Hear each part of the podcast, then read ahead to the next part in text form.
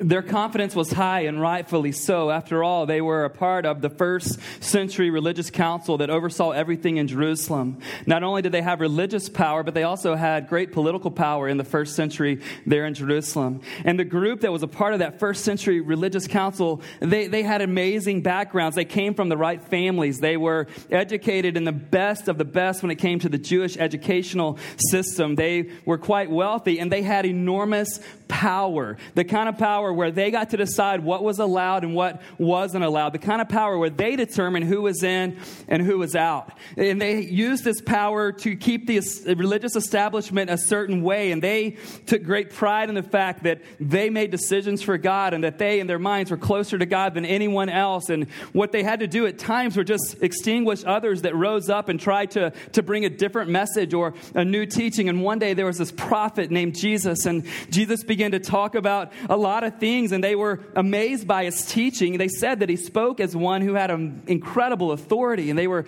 amazed by that, and they were a little bit uh, impressed with his miracles. But then he began to do some things that they weren't so impressed with because they were the ones they thought in their minds that God had ordained to be the decision makers and to make sure the boundaries didn't move when it came to the religious establishment. And so when this prophet Jesus great teacher, whatever, he starts healing people on the Sabbath, and that goes against what they are trying to maintain. And so at that point in time, they start making decisions like, we can't allow this. Let's make a plan to get rid of this guy. And that's still the plan as they move forward. And then one day they realize that he claims to be the Son of God, and they can't have that because they know how this works. They are the ones who speak for God. And because he's risen up, hey, he could have been a teacher, he could have still performed miracles. But when he claimed to be the Son of God and tried to undo everything that we're trying to control, at that point in time, we had to get rid of him. And so they do get rid of him, and all is back to normal, at least for a little while. But one of the things this religious council realizes in the first century is that there are some followers of his. And as we'll see next week in the message, sometimes people would rise up Followers would come on board, the leader would die, the thing would disband. But this thing has not disbanded. It is still going strong. They get wind of this, that there are people that are teaching about, yes, he died, but he has been raised from the dead, and, and there's some kind of power associated with his name, and, and he's unlike anyone else that's ever been on the scene. And because of that, now they've got to figure out a way to take care of his followers because they know that if they begin to lose control and power, they will lose. One day outside the temple, they get word that there's a man that's been crippled from birth, but now he can see. And they get word of this. And here's what they know everyone in Jerusalem knows this man because nearly everyone has walked into this temple. And this man has been carried to lie outside the temple at the gate called Beautiful for the last year, like several years of, of, of, of the temple's existence, and this man would be there day after day after day. And so everyone's seen him. Well, when Peter and John, two of the followers of this prophet Jesus that they thought they had killed off, when they come and they see this man, the man looks at them, they look at the man, and the man says, Do you have any money? Peter says to them, We don't have any money, but what we do have, we give you. So, in the name of Jesus Christ of Nazareth, rise up and walk. And this man who had to be carried every day, who sat there outside the temple at the gate called Beautiful, begging every day, just trying to get through the day with a little bit of food, with a little bit of water, with a little bit of money, he now stands to his feet. That causes a scene. And then he goes into the temple, maybe for the very first time, I'm guessing. And he doesn't just walk into the temple, he begins leaping in the temple. And the religious establishment has a problem with this because as this miracle happens and unfolds, thousands of people gather around Solomon's porch just on the east side of the temple. And those same guys get up and give another message about this Jesus that we crucified and God raised him from the dead. And all of a sudden, they're getting the attention, they're getting the ears, they're getting the audience of thousands of people that we have been trying to tell this is how it works. And now they're hearing a contrary message to what we want them to know. We've got to do something about it. And these first century religious leaders who had high confidence all of a sudden begin to feel the grip of control going away. And the, what was amazing confidence begins to turn into lots of fear. Have you ever been in a place where you thought because of your pedigree, because of your educated background, because of your levels of success, because of the families that you were born into, because of the things that you're a part of, that you could kind of control how your future would work, and then all of a sudden you run into something and you realize your money can't take care of it? Your education and your degrees can't take care of it. Your network can't take care of it. No matter how much past success you had, it can't take care of this issue. And all of a sudden, you feel like you've lost the grip of control. Have you ever been there where confidence begins to turn into fear? And even though you have everything the world says you should have, it begins to fall away. Well, there was another group at the same time in the first century, and their confidence was non existent, rightfully so.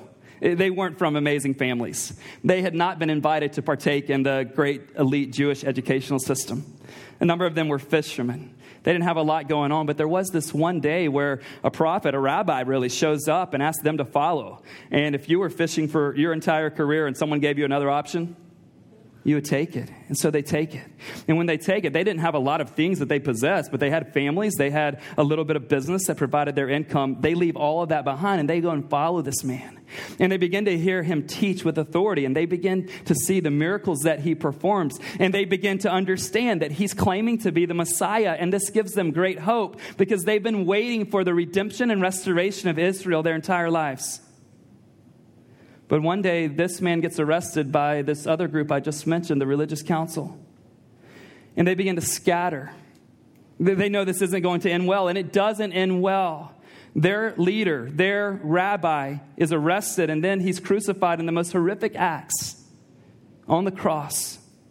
And all of a sudden, these guys find themselves in a room, locked in a room, no confidence, only fear. Have you ever been at that place where your confidence now was non existent? You didn't have what it took to make it. You didn't have a litany of success in your past. You didn't have the thing, the little bit of hope that you did have—it has been extinguished. Have you ever been there? But there's a moment for these guys that changes everything about their present and certainly our future. There's a moment where they see the one who had died on the cross, who had been put into a tomb. They heard rumors that he's no longer there, but then that doesn't change everything. What changes everything is when he comes and stands in their midst, saying, Peace be with you. And they're overjoyed, and yet they can barely believe their eyes. And confidence begins to grow. Have you ever been there? I mean, I thought I was down and out, but I got a little glimmer of hope. What's a huge glimmer of hope for them? It's quite a light of hope. And what Jesus says to these followers for the 40 days or so that he's still on earth post resurrection, he says a couple things. One of the things he says to them is this Hey, guys, I want you to know this. All authority in heaven and on earth has been given to me. Therefore, because I have that underneath you, go and make disciples of all nations, baptizing them in the name of the Father, the Son, and the Holy Spirit, teaching them to obey everything that I commanded you. And know this I will be with you until the end of the day forever and ever. Through the end of the ages, I am with you. And he also told them this one thing right before he left the scene called earth. He said to them, you will receive power when the Holy Spirit comes upon you. And you guys, yeah, you guys that have no reason to have confidence at all, confidence at all, you will be my witnesses here in Jerusalem, the city that you live in, the city where you're afraid of just a couple of weeks ago, the city that you call home. You will be my witnesses here, but then it's going to spread to the region of Judea and then even over to Samaria. I know you don't like those people, they don't like you, but it's, it's headed there as well. And ultimately to the ends of the earth. And then the Spirit comes and fills those followers. Even though Jesus, their leader, is nowhere on the scene, they begin to teach and preach the message that you killed Jesus, but God raised him from the dead, and you can have redemption. You can have your sins forgiven. And thousands of people respond to the gospel message and place their faith in Jesus, and their confidence grows, right? When you do something for the first time and it works, your confidence grows, and so their confidence picks up steam. Peter preaches the first message. He's the only thing he's ever done when he's spoken before in his life is put his foot in his mouth. But this day, he gives an amazing message, and around 3,000 people get saved. Now, maybe Peter's exaggerating, it was closer to 2,000, but nonetheless, 3,000 people or so give their lives to Jesus. And then Peter and John, who used to live in that fear based life where confidence was non existent, they see this man and he's there and he looks at them and they're like, You got any silver or gold, John? Peter's like, Me neither. They're like, Hey, bro, we don't have any silver or gold, but what we do have, we give you. In the name of Jesus Christ, rise and walk. And doesn't your confidence grow when you see something like that? The man who had sat outside the temple forever walks with them inside the temple, and he's like, Guys, I'm not just walking, I'm leaping. And all of a sudden, you see a trajectory change of the confidence levels of the religious leaders and this band of followers of Jesus. One group has all the reason in the world initially to have all the confidence in the world. The other group has no reason to have confidence, but now things begin to shift. And I want to give you a principle that you probably know this morning, but I want to just make sure that you, it is actually true. Here, here it is. Uh, our level of confidence is dictated by what we assume is present or absent in our lives. This is just a, just a, this is not like a, just a church statement, okay? Our level of confidence is dictated by what we assume is present or absent in our lives. If you think you, if you assume you have a ton of money in the bank, right? Hopefully you've looked at the account online recently, but if you assume you have a ton in the bank, a ton of money in the bank, your financial confidence is high. If you have a killer resume, your confidence in getting an amazing, prestigious job is fairly high. If you think you are God's gift to men or women, your dating confidence is high until someone tells you, mm you are not all that. But here's the underlying reality for today. If you assume that God is present in your life and He's for you, your confidence should be off the charts no matter what the circumstances of your life are telling you. If you have a Bible, I'd love for you to open up to Acts 4. If you need a Bible, raise your hand. We'll get one to you. Acts 4, we'll start in verse 13. We'll get to 22. I hope that you've seen just how we've set the scene for today. And we're going to come in to these two groups. I think you'll be amazed at what happens. And we're rallying around this idea of confidence today. Again, the two targets for me in the room this morning, because I think the text speaks to this. Some of you in the room, you are confident because you have all the things the world tells you you should need, but perhaps you're beginning to realize you don't have the grip of control you once thought you did. It's a little bit elusive. And there are others of us in the room that don't feel like we have what it takes. We're not having an amazing financial year. We're not doing great at the office. We don't even have a job, perhaps.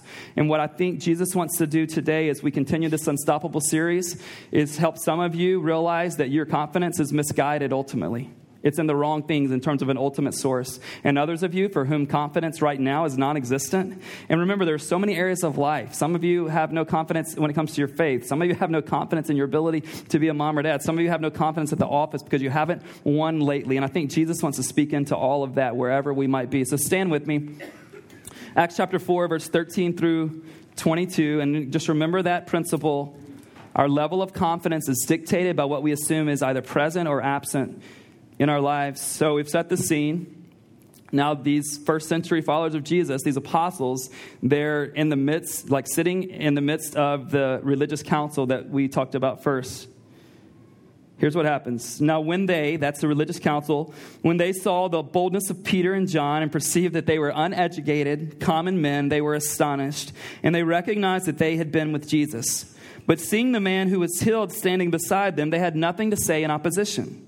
But when they had commanded them to leave the council, they conferred with one another, saying, What shall we do with these men? Fear coming in. For that a notable sign has been performed through them is evident to all the inhabitants of Jerusalem, and we cannot deny it. But in order that it may spread no further among the people, let us warn them to speak no more to anyone in this name. So they called them and charged them not to speak or teach at all in the name of Jesus. But Peter and John answered them Whether it is right in the sight of God to listen to you rather than to God, you must judge. For we cannot but speak of what we have seen and heard. And when they had further threatened them, they let them go, finding no way to punish them because of the people. For all were praising God for what had happened. After all, verse 22 For the man on whom this sign of healing was performed was more than 40 years old. You guys may be seated. Let's learn some things about confidence when it comes to this movement Jesus has invited us into. Where the text begins, right? The, the, the, religious council, who had all the things that they thought they need to have to have great confidence, they're amazed that the disciples live with courage, boldness, and confidence because the, the disciples have zero things they should have to have confidence. You see that in the text? They realize that these are uneducated, talking about the followers of Jesus that are speaking this message. They're uneducated, common, ordinary men. Meaning, how in the world are they that bold and courageous? They have none of the things that we have. And yet, the followers of Jesus' confidence is growing. And these other guys are like, oh man, where did they get that confidence? They didn't get into the schools we got into. They weren't invited to participate with the rabbis that we were invited to live life with. They're just common men. And it says that in verse 13, they realized that they had been with Jesus. Now, when you don't really understand what's going on and you're a pastor, you're like, are people realizing that you've been with Jesus? That's not what's going on there. It's not like, oh, they had spent so much time in the presence of Jesus. So they, I mean, there's a principle there. It just doesn't come from the text. That was the younger speaker version of Ben. It just means that they either recognize literally that they've been with him, or because they're talking and teaching about him, obviously they have some exposure to him.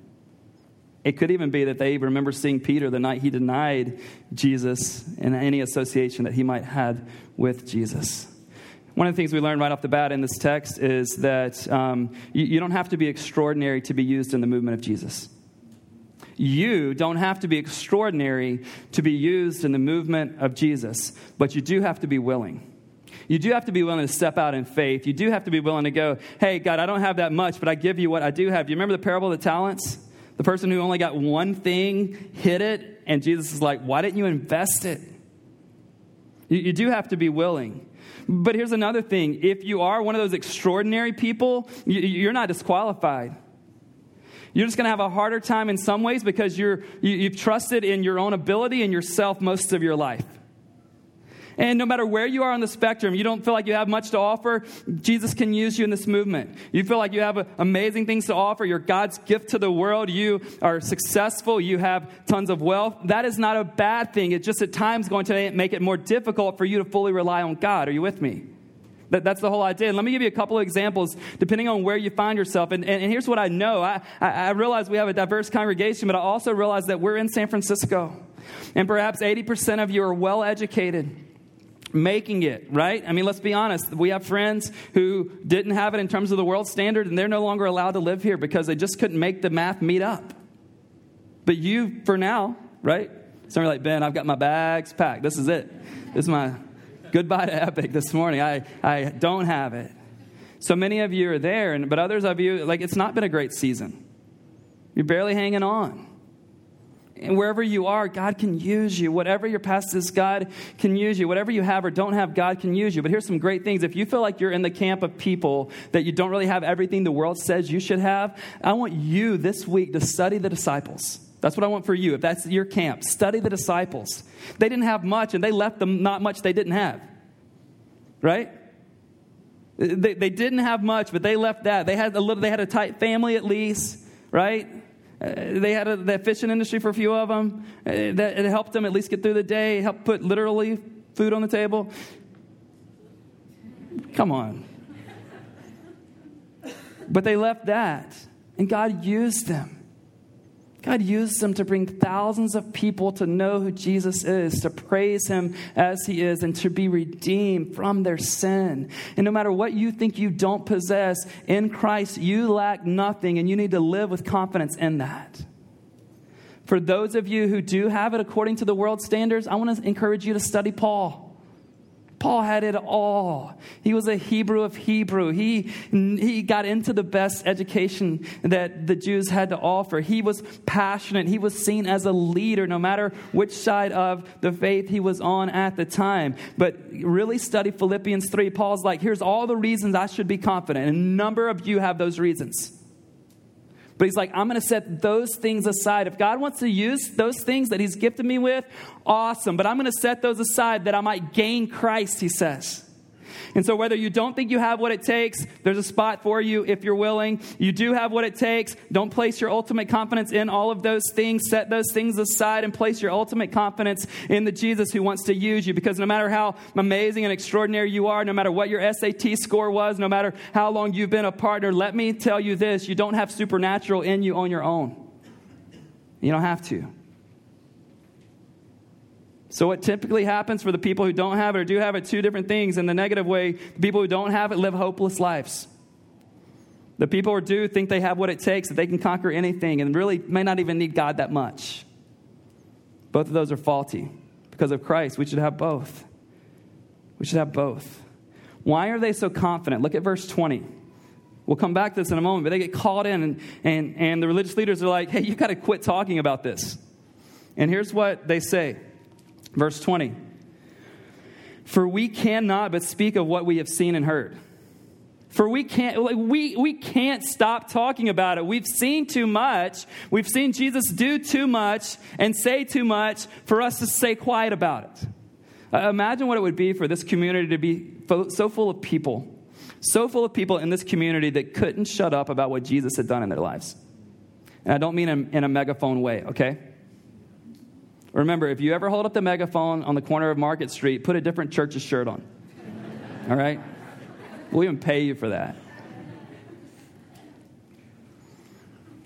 But in a way where it's just like, man, you'll never believe. I've been, we were away with about 25 leaders or so from our church over the last few days, and just sitting at tables over dinner and sitting between conference sessions and just talking about what God is doing here just talking about can you believe what we're seeing? Can you believe this person who knows this person, who knows this person whose faith in Christ has just started or they're coming back to it? Or can you believe that so and so responded to my invitation to come to church?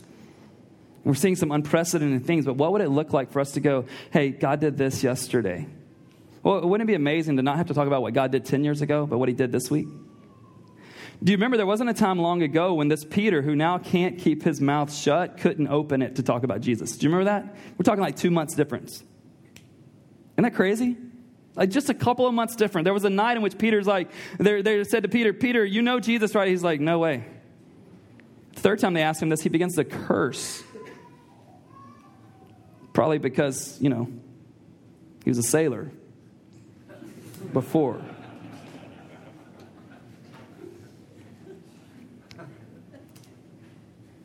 But now he says, with all confidence, all boldness, we've seen and we've heard too much. We can't help it. We can't help it. We, cannot help it. When we see what Jesus has done and what he promises to do, we should be filled with humility and confidence.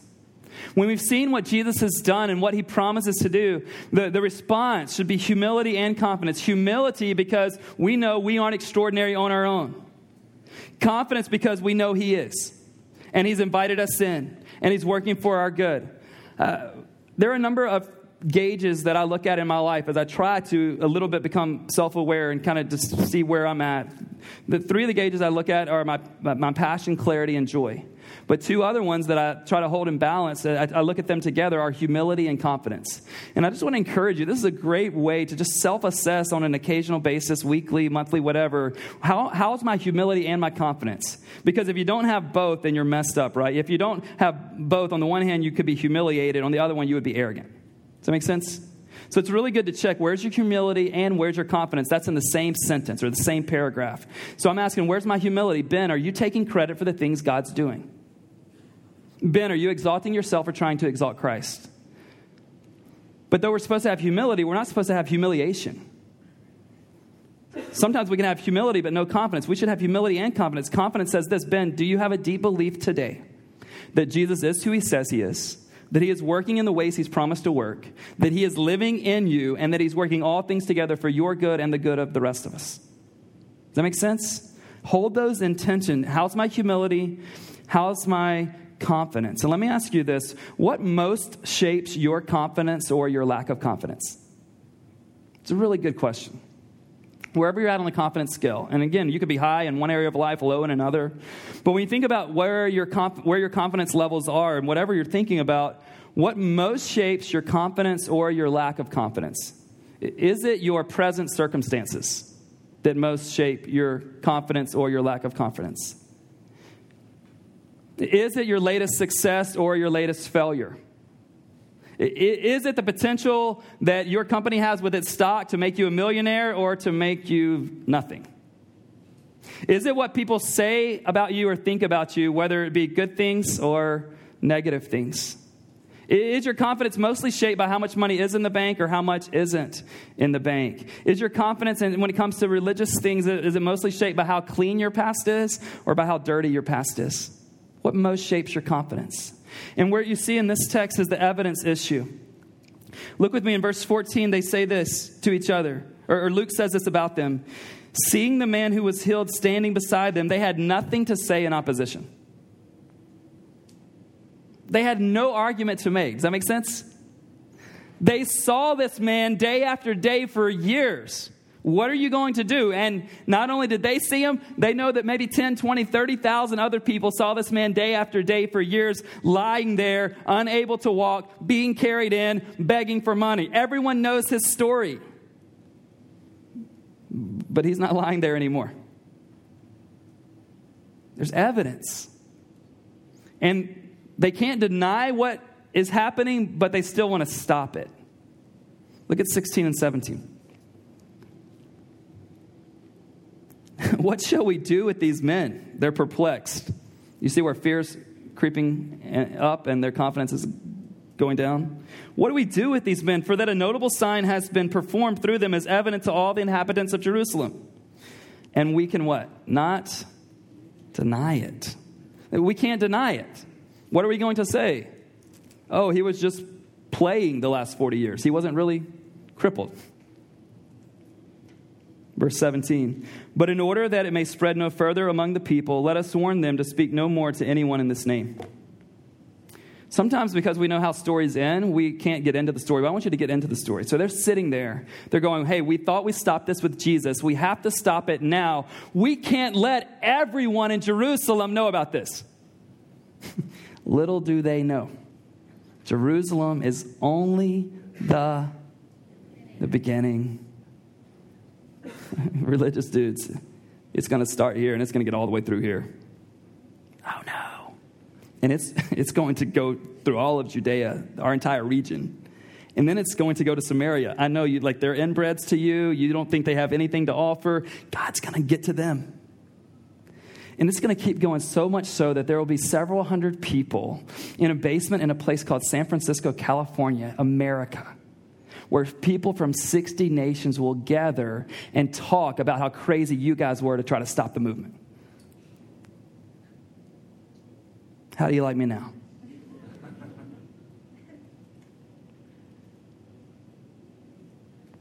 So they're like, we've got to stop this from spreading, so guys, don't say anything else. And Peter's just like, we might have a problem. You guys are trying to stop this thing from spreading, and we can't help but spread it.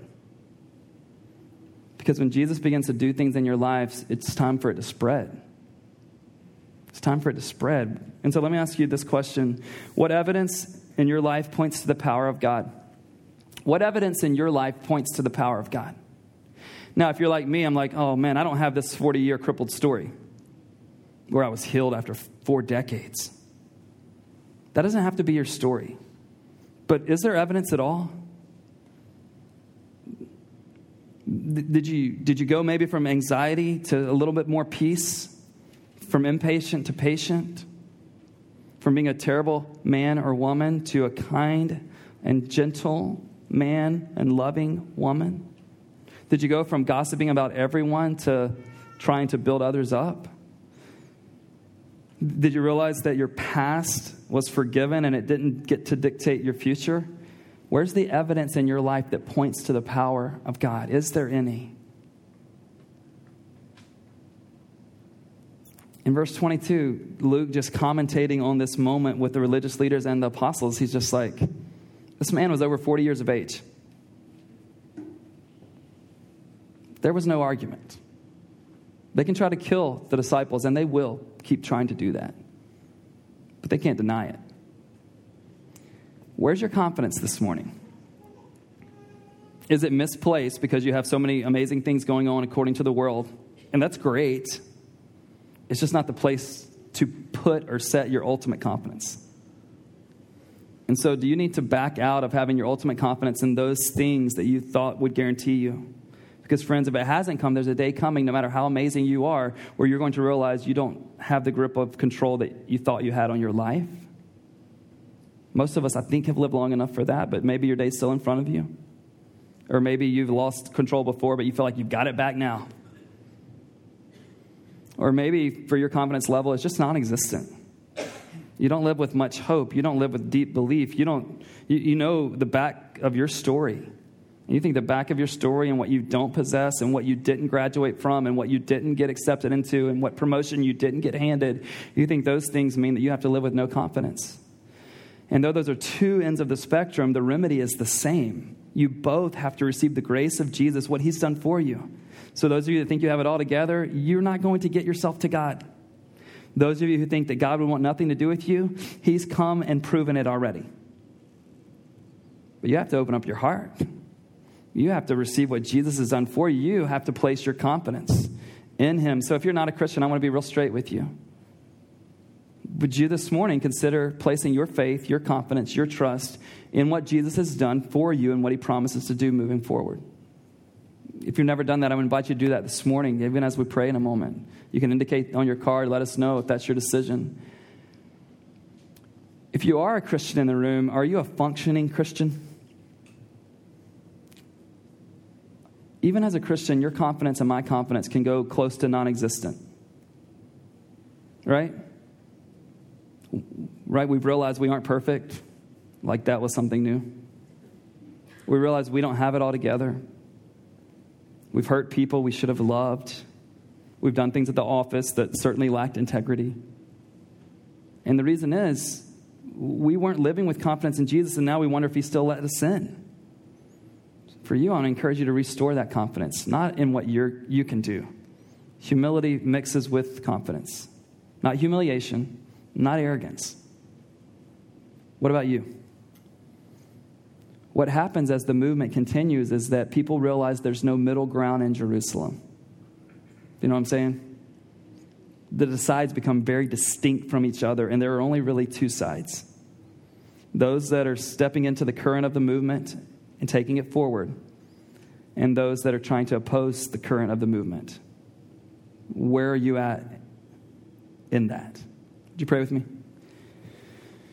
As I do pray for you, I really want you to consider like some of us love to take the middle ground and not be too committed, but be in enough, and that's just a terrible place to live. Space really doesn't exist. Jesus told his followers one day that you're either for me or you're against me. I want encourage you to man, especially in this city, there's so many things we could place our hope in. There's so many things in most of you, your resume, your bank account, your experiences, your success that you could boast in and find your confidence in. But I want to encourage you let God use that stuff, absolutely. But like Paul, set that aside and place your confidence in Christ, who actually has control and is working for your good and can use you. And if you're a person this morning, you just think, man, I lack everything that I need to live confidently. If you would be willing, and if you would trust, and if you would obey, and if you would go where He sends you, you would be stunned by what He might do with your life. They were astonished that Peter and John had such boldness, courage, and confidence because they were uneducated, common, ordinary men. God hasn't called you common or ordinary, He wants to use you. But it will take for every one of us a willingness to restore confidence, not in ourselves, but in Him. God, I pray that you would do a great work in our lives this morning. Some of us need to have our confidence built in you from the ground up. Others of us need to set aside what we have had misplaced confidence in. God, lots of success and accomplishment and achievement in this setting right now. And I pray that we wouldn't look to those things. We could be grateful for them. We could have you use those things. Jesus, we want to be a part of what you are doing. Would you lead us in that with great confidence and humility? In your name, Lord. Amen. Would you stand with me?